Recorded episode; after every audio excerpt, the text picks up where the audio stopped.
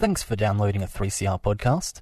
3CR is an independent community radio station based in Melbourne, Australia. We need your financial support to keep going. Go to www.3cr.org.au for more information and to donate online. Now stay tuned for your 3CR podcast. Freedom of Species would like to acknowledge the Wurundjeri people of the Kulin Nation, who are the traditional owners of the land on which we broadcast today. We pay our respect to the elders of all of the lands on which we meet across Australia. Apriremo quelle gabbie vili Animal Liberation. Animal Liberation. Animal Liberation. World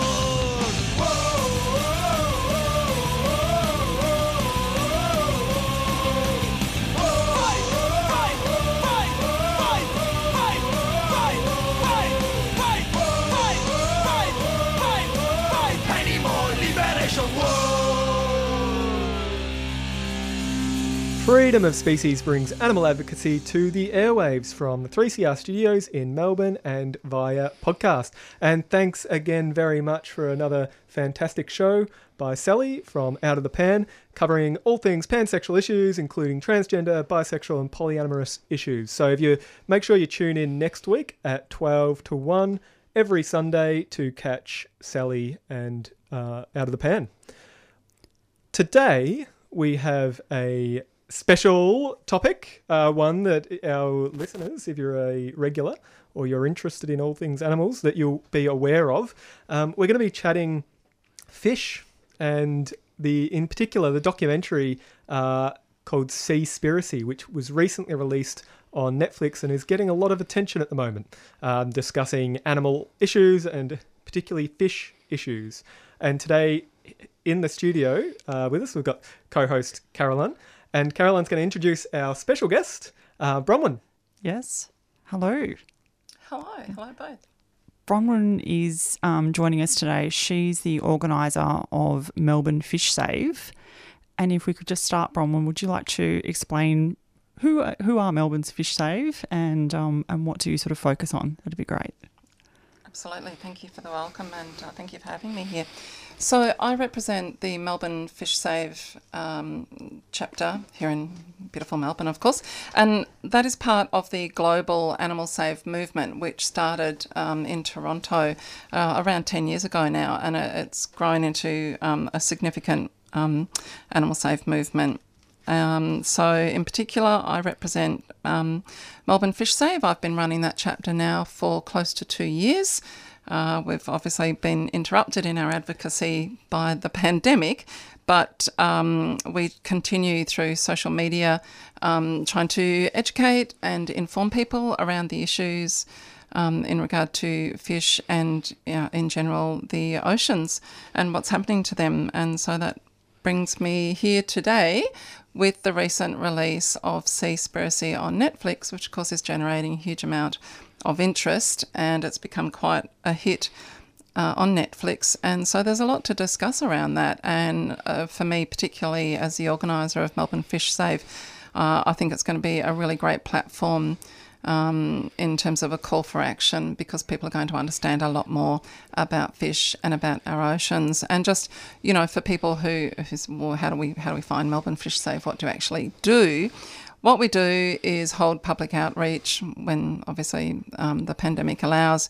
And so you might see us in the Bourke Street Mall, for example, doing public outreach.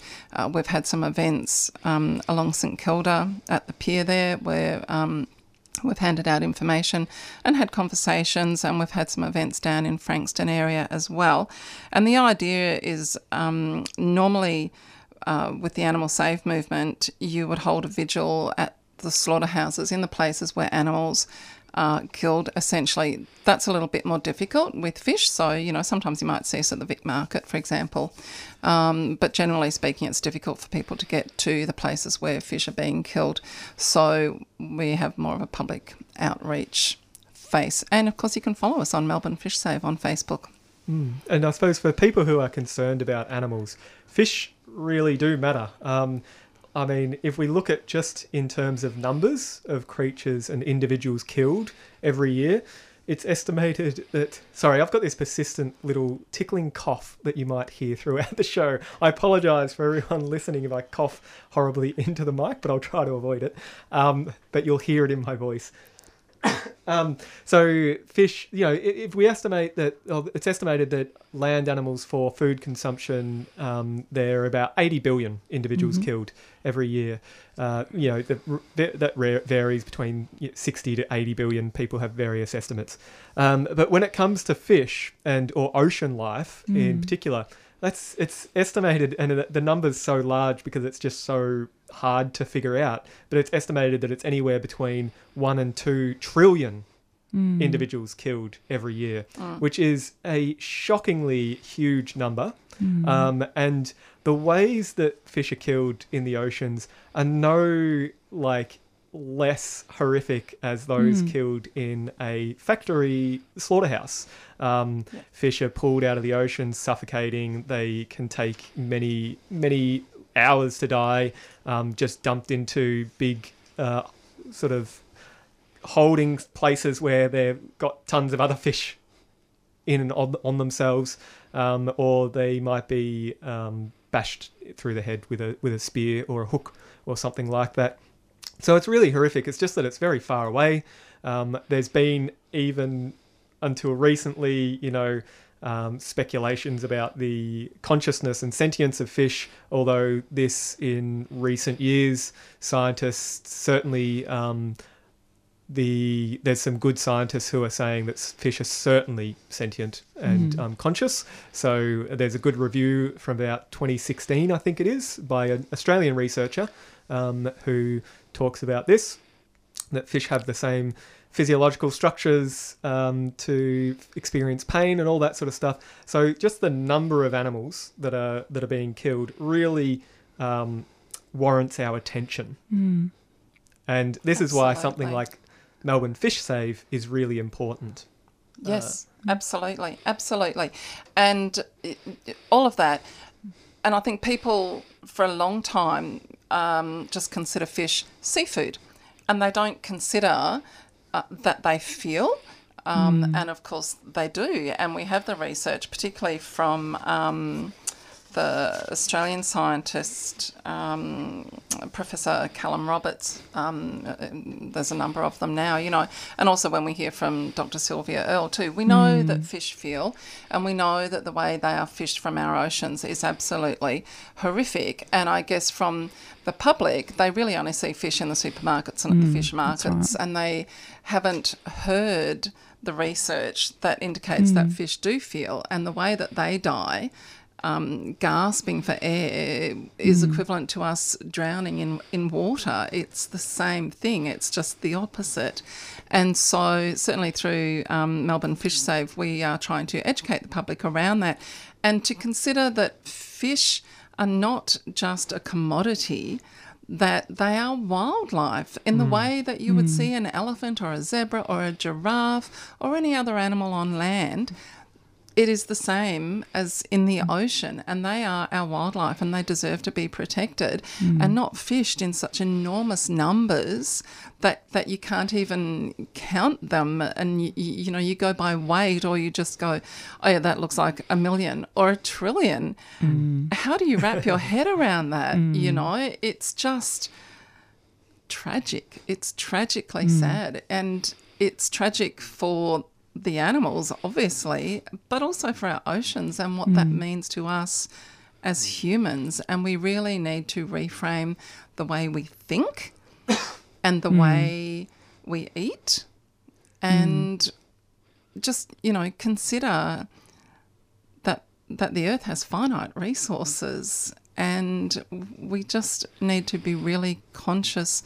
of our behavior and i think the seaspiracy movie is a juggernaut for people to realize this and so even though there are some detractors of the film i think generally it's a wonderful, wonderful platform to make people realize that we need to consider fish and the oceans do better, be better. Mm. And I suppose I wonder if we can um, if we can start with. I think it's good to let's chat about Seaspiracy, Mm. and maybe um, we can start with. i I'm going to start with sort of the format and the platform, right? And so I teach science communication, and largely what Seaspiracy is trying to do is is science communication, and science communication is difficult. Um, You know, depending on the platform and the format, and particularly the platform is Netflix, so its audience is possibly huge, like Yes. millions, hundreds of millions of people, um, and the format is a 160 minute, oh sorry, uh, a 90 minute documentary or a 90 minute video. Um, there's only so much that you can say in that sort of context, right? And a science communicator needs to determine what is the most pertinent important pieces of information that the audience needs to hear or wants to hear or will best serve the audience. And I think this sort of some of the complaints I've seen about Seaspiracy is people saying, you know, it's one-sided or it presents certain facts that are incorrect and um, or that are a, a little bit wishy-washy. Um, and I suppose what's what's possibly happened with Seaspiracy, which I think largely does a pretty good job of presenting the issue, um, is that they, as science communicators, you become a gateholder to information, and they're filtering through them a whole um, swathe of information and and um, showing certain bits to the audience. I think I mean that's necessary. It's just how science communication works. Um, and I think some of the things that they've done well is you know they've highlighted the major issues in the global fishing i- industry. Like people just weren't aware of this stuff, and not only massive trawling and all that sort of jazz, or you know, not even trawling, like the the more um, sustainable fishing techniques in quotes, uh, like long line and that sort of stuff. They're still they still take a lot of fish out of the sea, but it also highlighted things like issues with aquaculture. It it, hi- Mm, highlighted yeah. issues with you know slavery within the fishing Yeah. industry. It did a really good job of um, highlighting some of these issues, but there were certain things where I think it did fall down. It could have done better, but overall, I think it's been a, a pretty good um, eye opener. And I just wanted to hear first, like, if we can just get things out of the way. What what do you think it didn't do particularly well, or what it what did it do? What did it do well, and what didn't it do particularly well?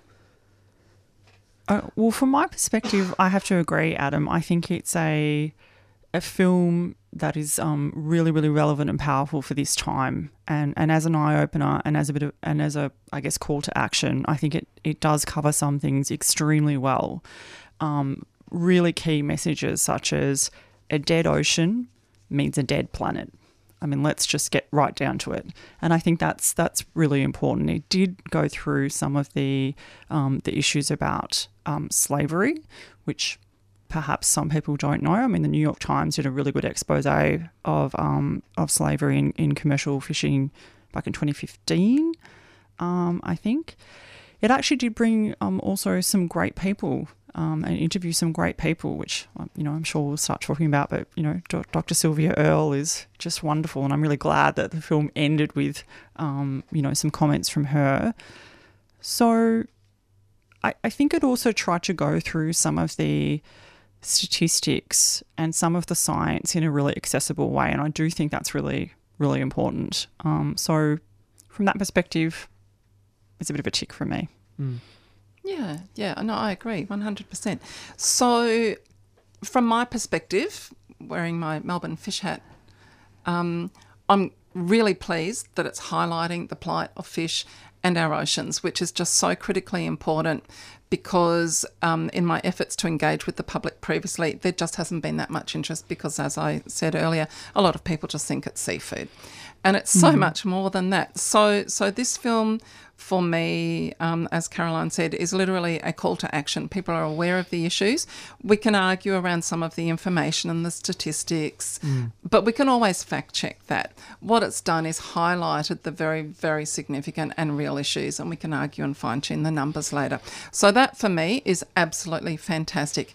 As a detractor, I don't know. I like to see the animals centered 100% and less about the people who are maybe having a bit of an adrenaline rush, doing some very exciting things. I like to focus on what's happening to and for the animals. So I guess that's my my take from the movie in a in a snapshot. Mm. If I may say, one really really interesting thing. You would think, being um, the a fish save organiser, that predominantly we would hear from people who want to get active for the fish, so animal rights activists essentially. What I have found really, really fascinating, and I'm also very grateful for, surprisingly, are the commercial fishers who contact me and say it's really great that you are trying to educate the public because we have real issues with what is happening in the fishing industry.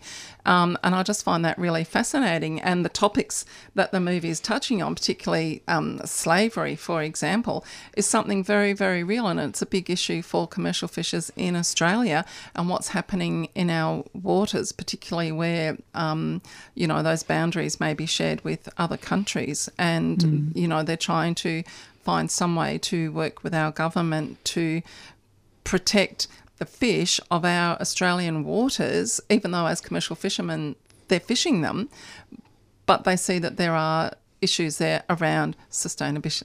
Sustainability, you know, mm. air quotes. Mm. Um, yeah, so it's been really, really interesting. And Seaspiracy is elevating those conversations, which is really, really useful and important.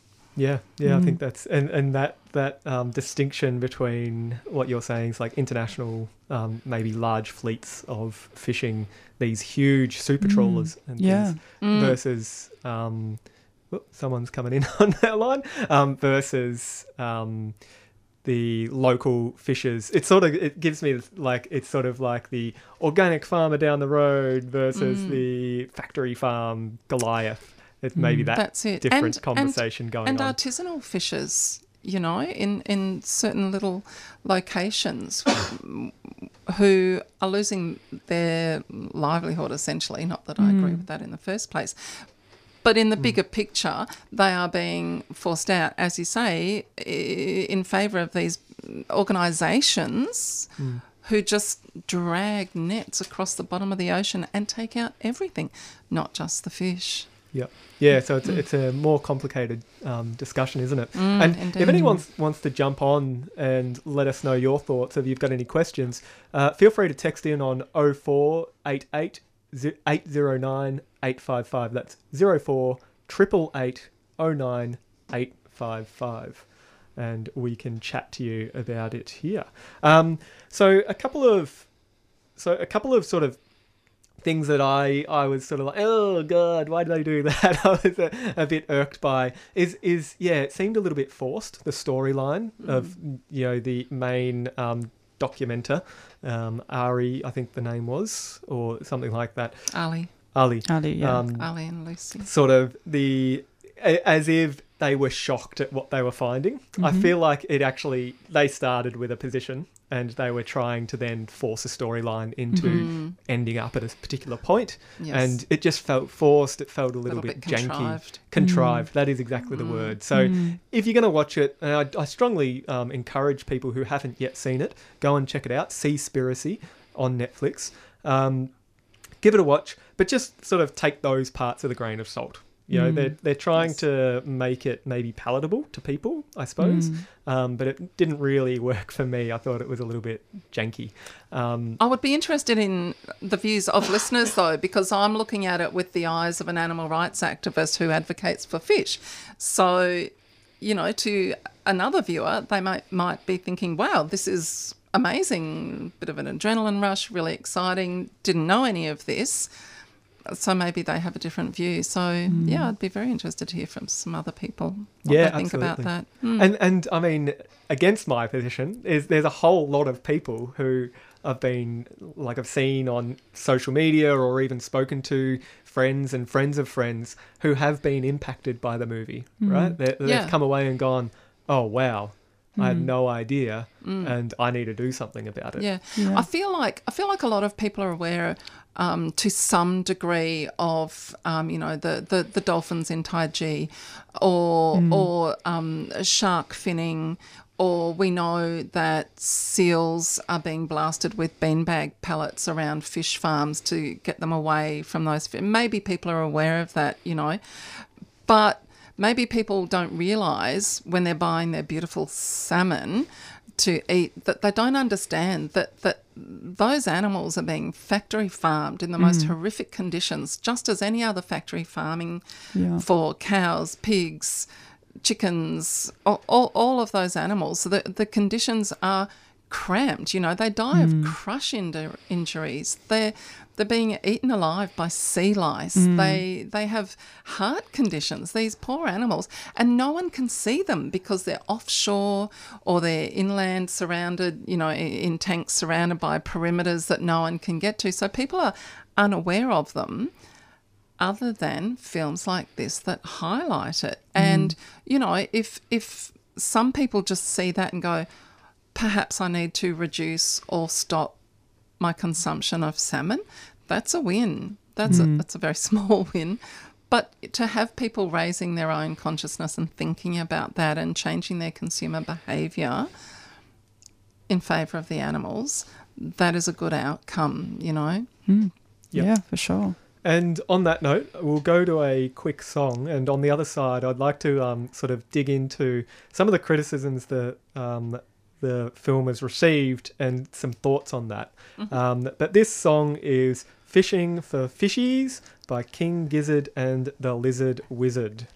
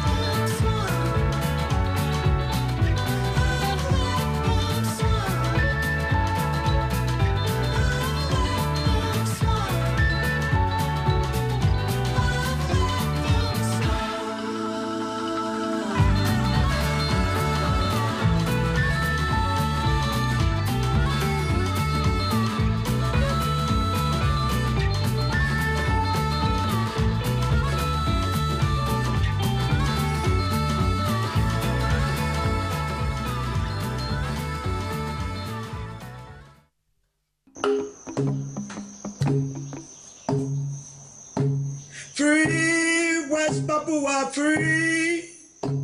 Free West Papua, free. Before the genocide, a celebration of West Papuan culture, history, and struggle. Launch party Saturday, 1st of May, 3 to 9 p.m. And exhibitions of archival photos from West Papua, pre Indonesian occupation, cultural artifacts, and contemporary art by West Papuan artists. Lobe Wangai, Jeffrey Jikwa, and other members of West Papuan community here in Melbourne. Traditional West Papuan food from Joy's Kitchen and music from the Sego and Jill Kogoya. Join us for the opening night for food, music, and dance at Basement Gallery, Collingwood Yards, 35 Johnston Street, Collingwood. Launch party Saturday, 1st of May, 3 to 9 p.m. or view exhibition Sunday, 1 p.m. to 6 p.m. at Collingwood Yards. Before the genocide, find us on Facebook. a 3CR supporter. Free West Papua, free. Free West Papua, free.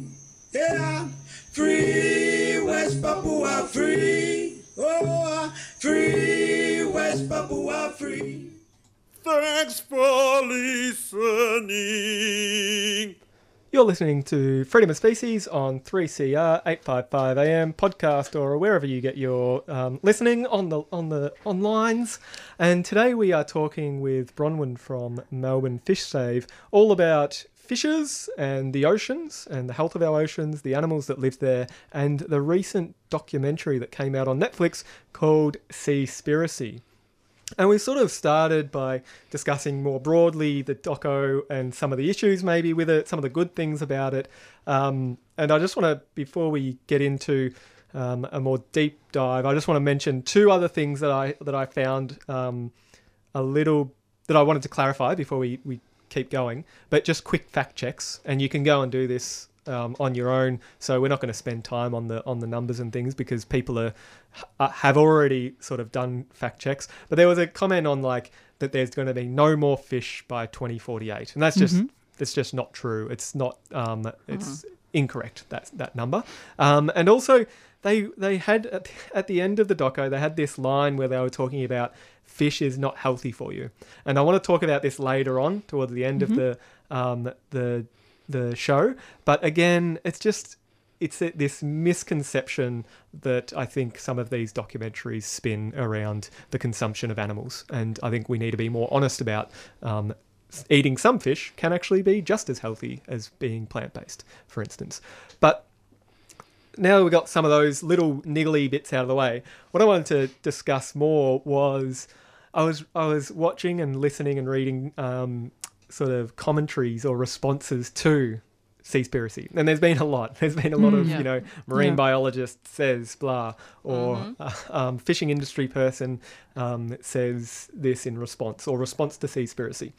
And one of the things that I've noticed and why you know we don't turn this into a fact check is because those people are doing the fact checks and they're doing a good job. You know, they're they're making point. Bronwyn mentioned there's these little little niggly bits throughout that are um, incorrect or or just a little bit wrong that with a bit of tweaking that's fine.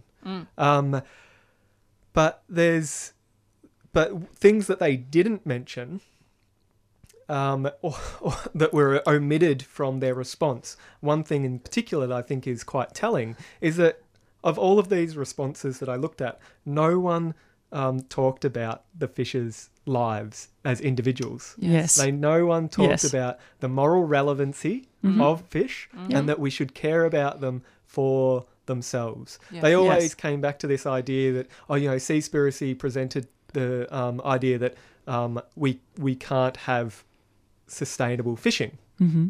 And well, if you're going with a traditional ecological um, understanding of sustainable, then yes, you can have sustainable fishing.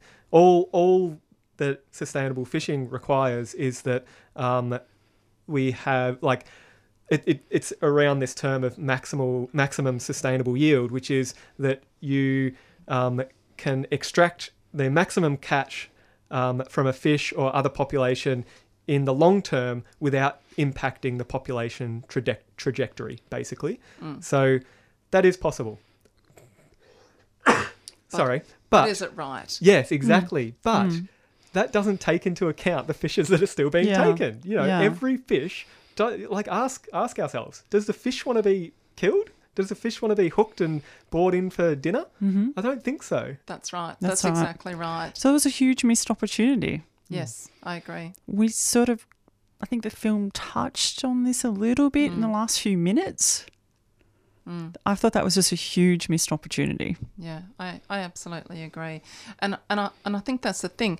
And when we talk about the number of fish um, taken from the oceans globally each year, and we talk in the we're talking in the trillions, and we talk in such large numbers, and we see these huge nets being trolled across across the ocean, and it's just huge, huge numbers. And what we have to remember is that that is made up of individual lives, mm-hmm. and who is advocating for the one fish mm. you know? No mm-hmm. one no one is no one is no one's understanding. And and this is why the research um, around fish sentience is so important. There's a terrific organization called fish feel and and they're this kind of repository um, online for all, all the research and all the information.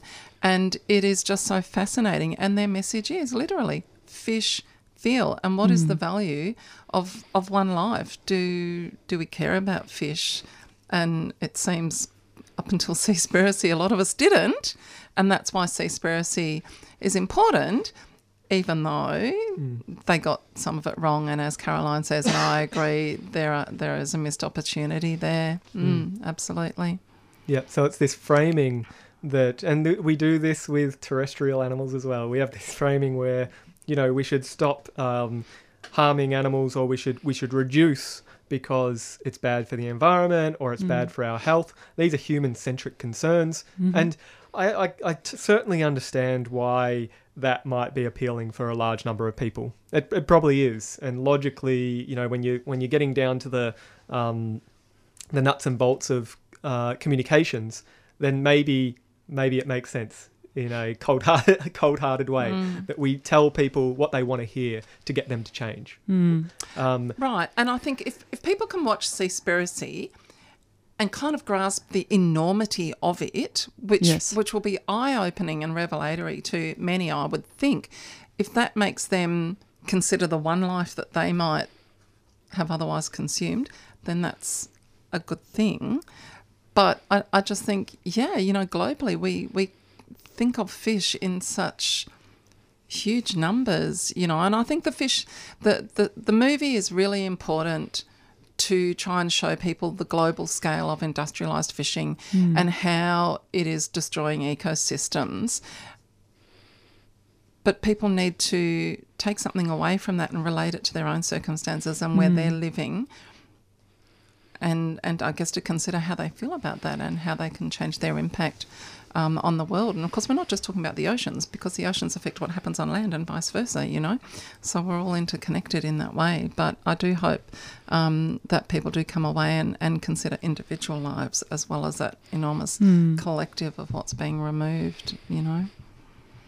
I think um, just on that point about considering um, animals' lives as individuals and what's important to them, I thought that Lori Marino, the founder of the Whale Sanctuary Project, when she was talking about their Taiji dolphins and the industry um, being basically supported, underwritten, and, and um, funded by the marine park entertainment industry, she made some very good points about, you know, obviously a live dolphin is worth a lot of money a trained dolphin is worth, I think she said, $100,000. But the actual existence of those um, of those animals goes against everything um, that is natural to them. They are forced to do things that they don't want to do in these marine parks um, for entertainment, and their own um, wants and needs are completely disregarded. And so I found some of the people that were interviewed um, in the documentary really compelling, and they, and they spoke to some fantastic people. But I just wish those messages were a little bit more front and center. Um, I think we saw, if I can go into some of my negatives, Yep. I was a little bit disappointed about this sort of, I don't know, 20 minutes that we're watching this high octane chase in, in Taiji. Like, I, I get it, and perhaps that connects with a lot of people. But I think that's been really well covered by Ric O'Barry and um, the documentary The Cove, which is very, very worth seeing. Absolutely. I would have liked to hear more from other people um, that were interviewed. Yeah, and if I can go on, well, well, I guess for me, one of the biggest um, missed opportunities was actually speaking with um, Steve Trent from the Environmental Justice Foundation. He he was on for maybe a minute talking about um, slavery in, in the fishing industry. And people might know or, or might want to look up that the um, Environmental Justice Foundation released a really fantastic report recently called um, Blood and Water that really details all of the abuse on these vessels. And these vessels fly under the flags of many, many countries, Yes. many European countries, the US. It's not um, solely uh, the Southeast, you know, limited to South um, East Asia. And I think what was really disappointing is that they could have got Steve to talk about potential solutions, of which they have actually, you know, tabled quite a few of them, including things like having um, a mandatory requirement for unique identifying numbers for vessels. Let's stamp out, you know, the opportunity to basically have all of these um, illegal vessels sort of, um, you know, sailing around.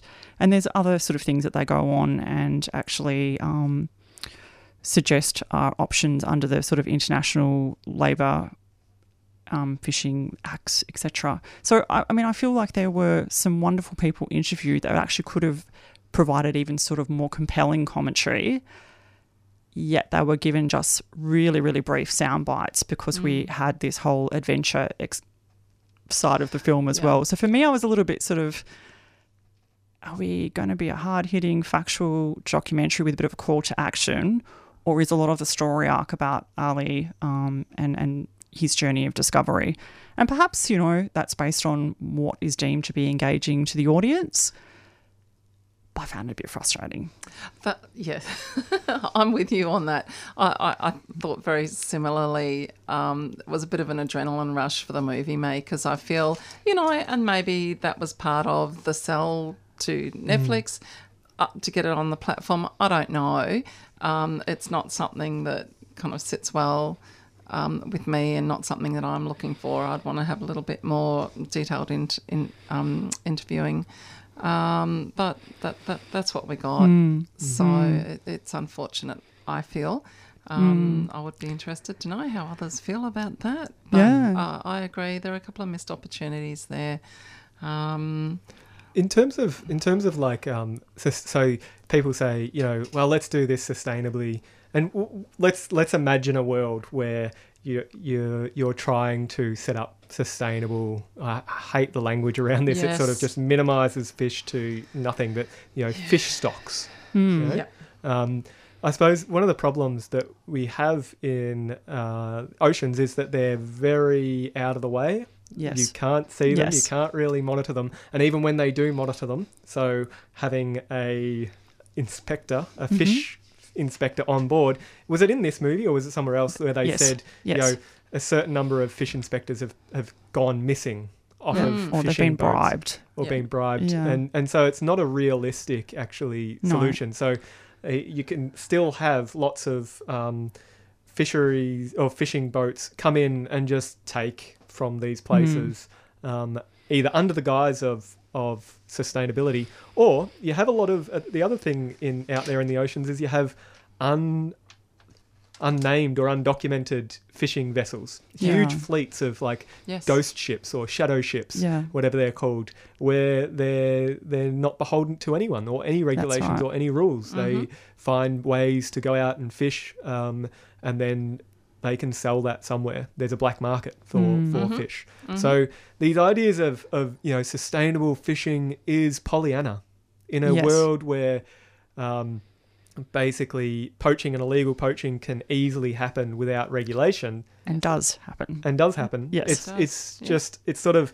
I think a lot of these marine biologists and these um, economists, marine economists and things, they just have this like they put out this idealized world. Yeah, but we should be doing this, and it's like, well, yeah, maybe, but um, is it actually going to work? And they always talk about practicalities in terms of you know going plant based and stuff. Well, what about practicalities in terms of um, quote sustainable fishing? It's just the practicalities don't seem to to really be there at a global level. Mm. Well, one thing I thought um, the film covered really well was um, the unrest around Somalia and the West African coast, and talking about you know civil unrest and civil war in Somalia has meant that just what you were saying, Adam. All of these other vessels are coming into those waters and taking whatever they want. Yes. And I mean, apart from that's morally wrong, right? What it's doing is then displacing local um, fishermen from a trade that they rely on. Yes. So those people are suffering, those people are hungry, Yes. and that's pushing them further and further inland. And then there was the discussion about people, fishermen, then turning to bushmeat, and bushmeat being extraordinarily problematic. And then we see sort of the evolution of things like Ebola. Yes. I thought that was really well documented um, and absolutely mind blowingly startling that this goes on. And really, let's be honest, who cares? No one cares, right? We all know it's happening. That's right. And yeah, and not a very, very little, if anything, is being done um, to to prevent it. Who, who is going to stop these mm. enormous fleets from other countries to, that just come in and wipe out the artisanal fishers, who force them then into finding alternatives for themselves that are not great alternatives, you mm. know. Mm. And Although just- I'm, I'm, I suppose I'm not advocating for artisanal fishers either. no, no, nor am nor am No. I, nor am I. You know, and and there's there's just there's so much wrong in the world. There really is. You know, It's a complex uh, story, I suppose. Oh, is the point. indeed it is. That's right. You know, and mm. Seaspiracy is concentrating on industrialised fishing. You know, mm. and, and people can look at that. I guess you know, sitting here in Australia, you'd look at that and go, "Oh wow, you know, that's really bad. What's happening in those other countries? Well, what's happening in our own country? You know, and that's a, you know, Yeah. Obviously, the movie didn't touch on that. You know, but one of my own things um, that particularly concerns me here in Victoria um, is this program that I don't I don't know how many people are familiar with, but it's called Target One Million, and um, it was a program uh, that came about through the 2014 Victorian state election. And the government put $46 million towards uh, re- recreational fishing participation um, in Victoria. And essentially, what they wanted to do was to reach 1 million anglers within Victoria. And they have all sorts of programs. So, of course, there are hatcheries where they're breeding fish, they're releasing fingerlings into our waterways specifically to encourage people to then go and catch them. And they're doing really weird things like attaching golden tags, and you can win $10,000 if you catch the fish with the golden tag. And really, all this is a i- is promoting animal cruelty. They, the government um, wanted to reach uh, a million fishers by um, uh, 2020. And so in the um, most recent state election in 2018, they committed a, the same government a further $35 million to the program to extend it to phase two.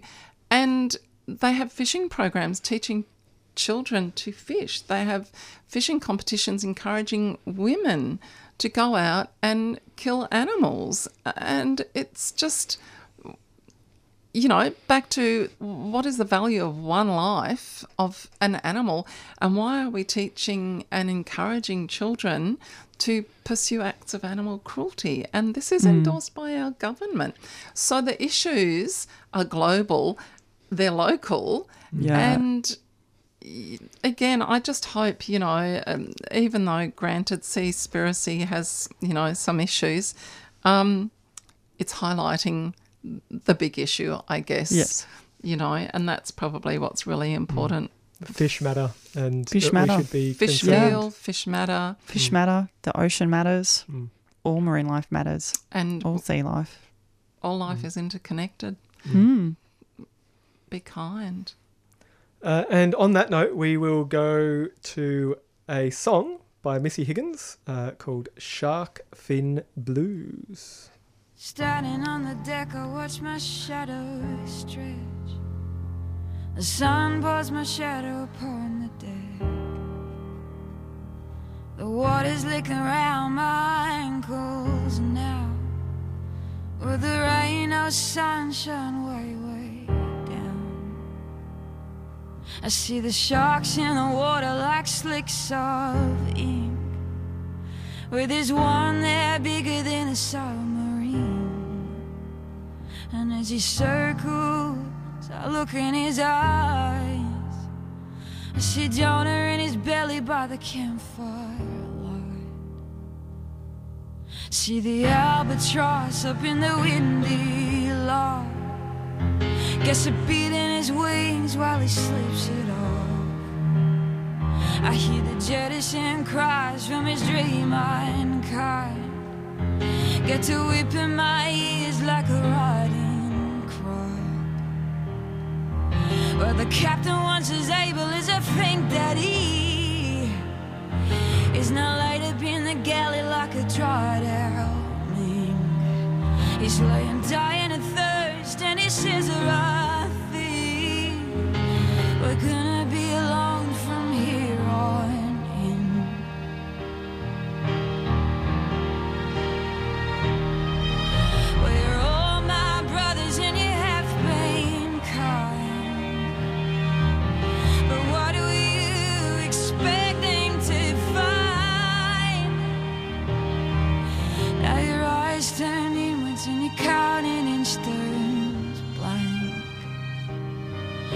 And I'm floating away on a barrel of pain. It looks like nothing but the sea and sky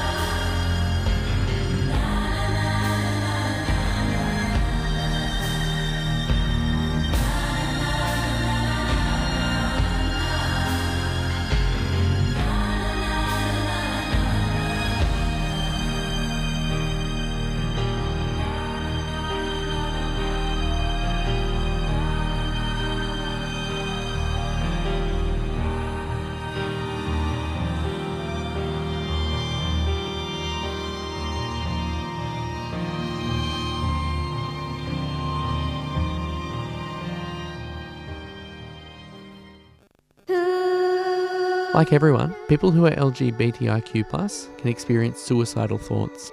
Living Works deliver workshops that give you the knowledge to help others in the LGBTIQ community. Thanks to Northwestern Melbourne Primary Health Network, from now until the end of May, Living Works is offering workshops for the LGBTIQ community completely for free. Visit livingworks.com.au to learn how you can help save a life. Northwestern Melbourne Primary Health Network is a 3CR supporter. Stay tuned to 3CR Community Radio. You're listening to Freedom of Species, 3CR 855, or online, wherever you're getting your podcasts. And we've been talking about fish, Seaspiracy, the new doco out on Netflix, and we've been speaking with Bronwyn, who is the organiser of Melbourne Fish Save here in Melbourne, trying to do good things for fishers and all sea creatures. And I suppose we're we're almost to the end of the show, um, but before we finish up, I just wanted to put it out there and say what were the what were the things that most captured your attention in Seaspiracy, and what would you say to someone thinking about oh I'm not sure about this show, should I give it a go? Oh, wow. From my perspective, the fact that someone's made an attention grabbing film about fish that's on a mainstream platform that's attracting a really great audience, that's a huge win for the fish. Um, so uh, I'm really, really pleased about that. And I guess, you know, for like as we've talked about, you know, um, possible. Um, missed opportunities and you know around the figures and, and so on there are some issues there. But overall to make to make people consider to make to have people understand how important our oceans are and just to understand the the size of the problem mm. and from that to understand that you can't rely on other people to make the change to make the difference it begins with you, the individual. You have to change the way you think and how you behave and how you consume. And I'm vegan. Do I want the rest of the world to be vegan? Sure. But, you know, that's not going to happen for some time yet. So just make conscious choices. Be aware that everything you buy has an impact somewhere around the world, you know.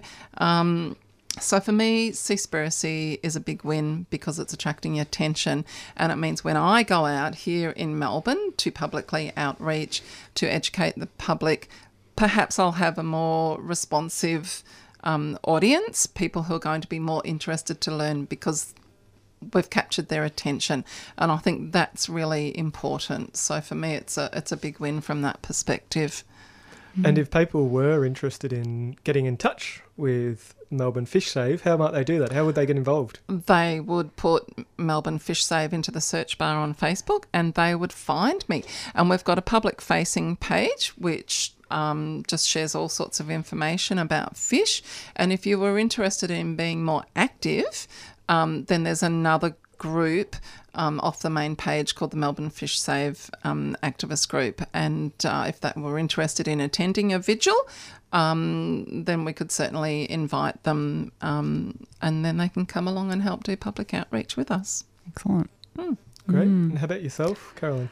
Yeah, I think that I feel quite similarly to Bronwyn. I think that I'd really encourage people uh, who enjoy consuming fish, or really just anyone who wants to know more about this issue, to take a look.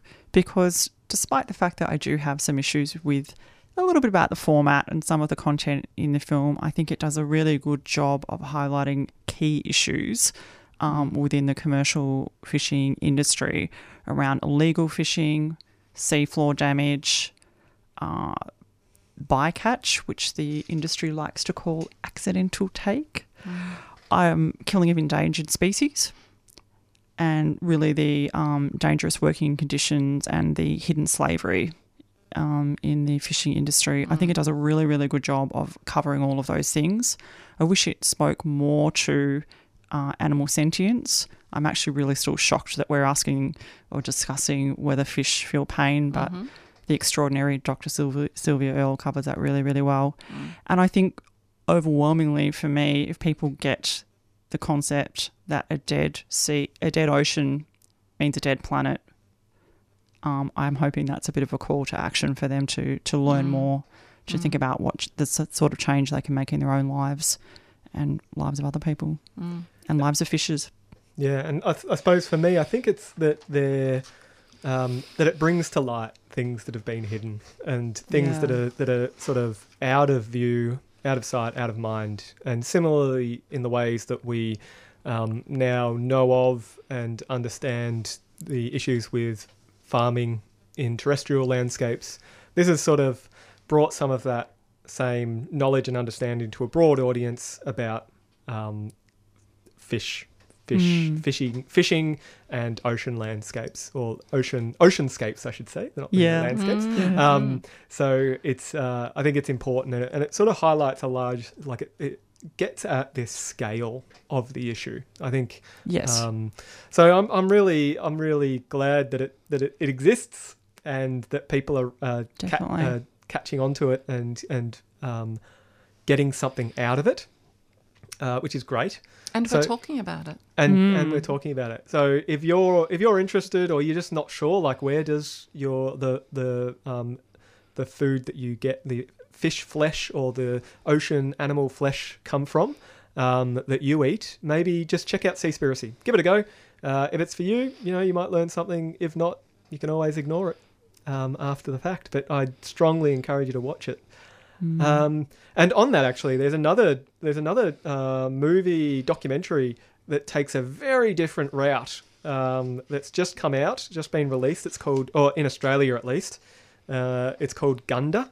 yes. It's G U N D A, and it's all in black and white. It's there's no voiceovers. There's no person in the in shot of the um, camera the whole film, ninety minutes, and it focuses on this pig called Gunda, who's in a working farm, a working I think it looks like like an organic or small farm, and it follows Gunda's life over a year, and it looks absolutely beautiful.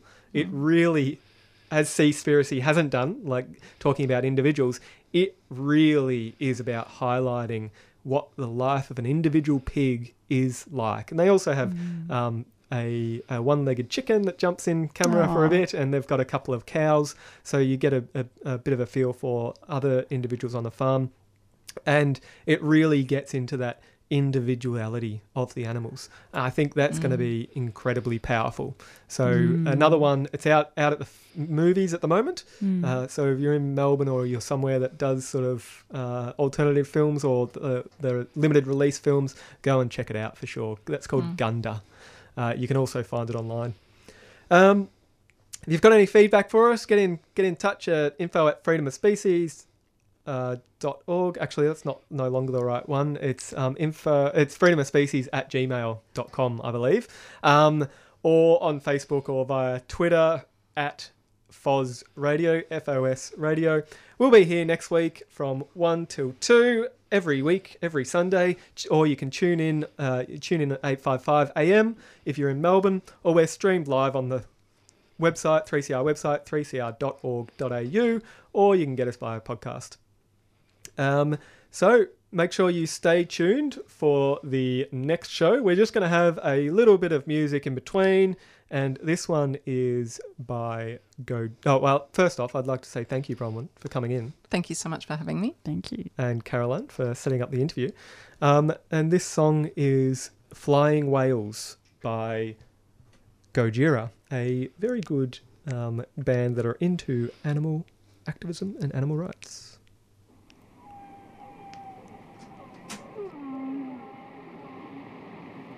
You've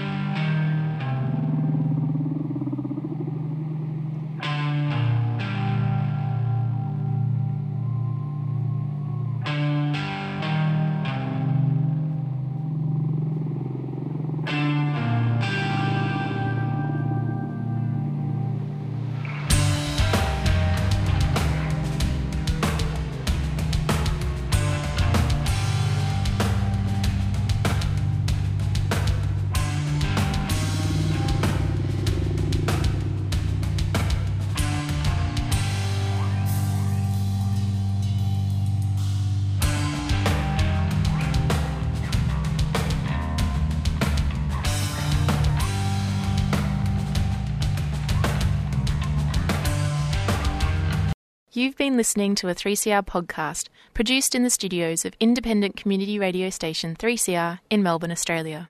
For more information, go to allthews.3cr.org.au.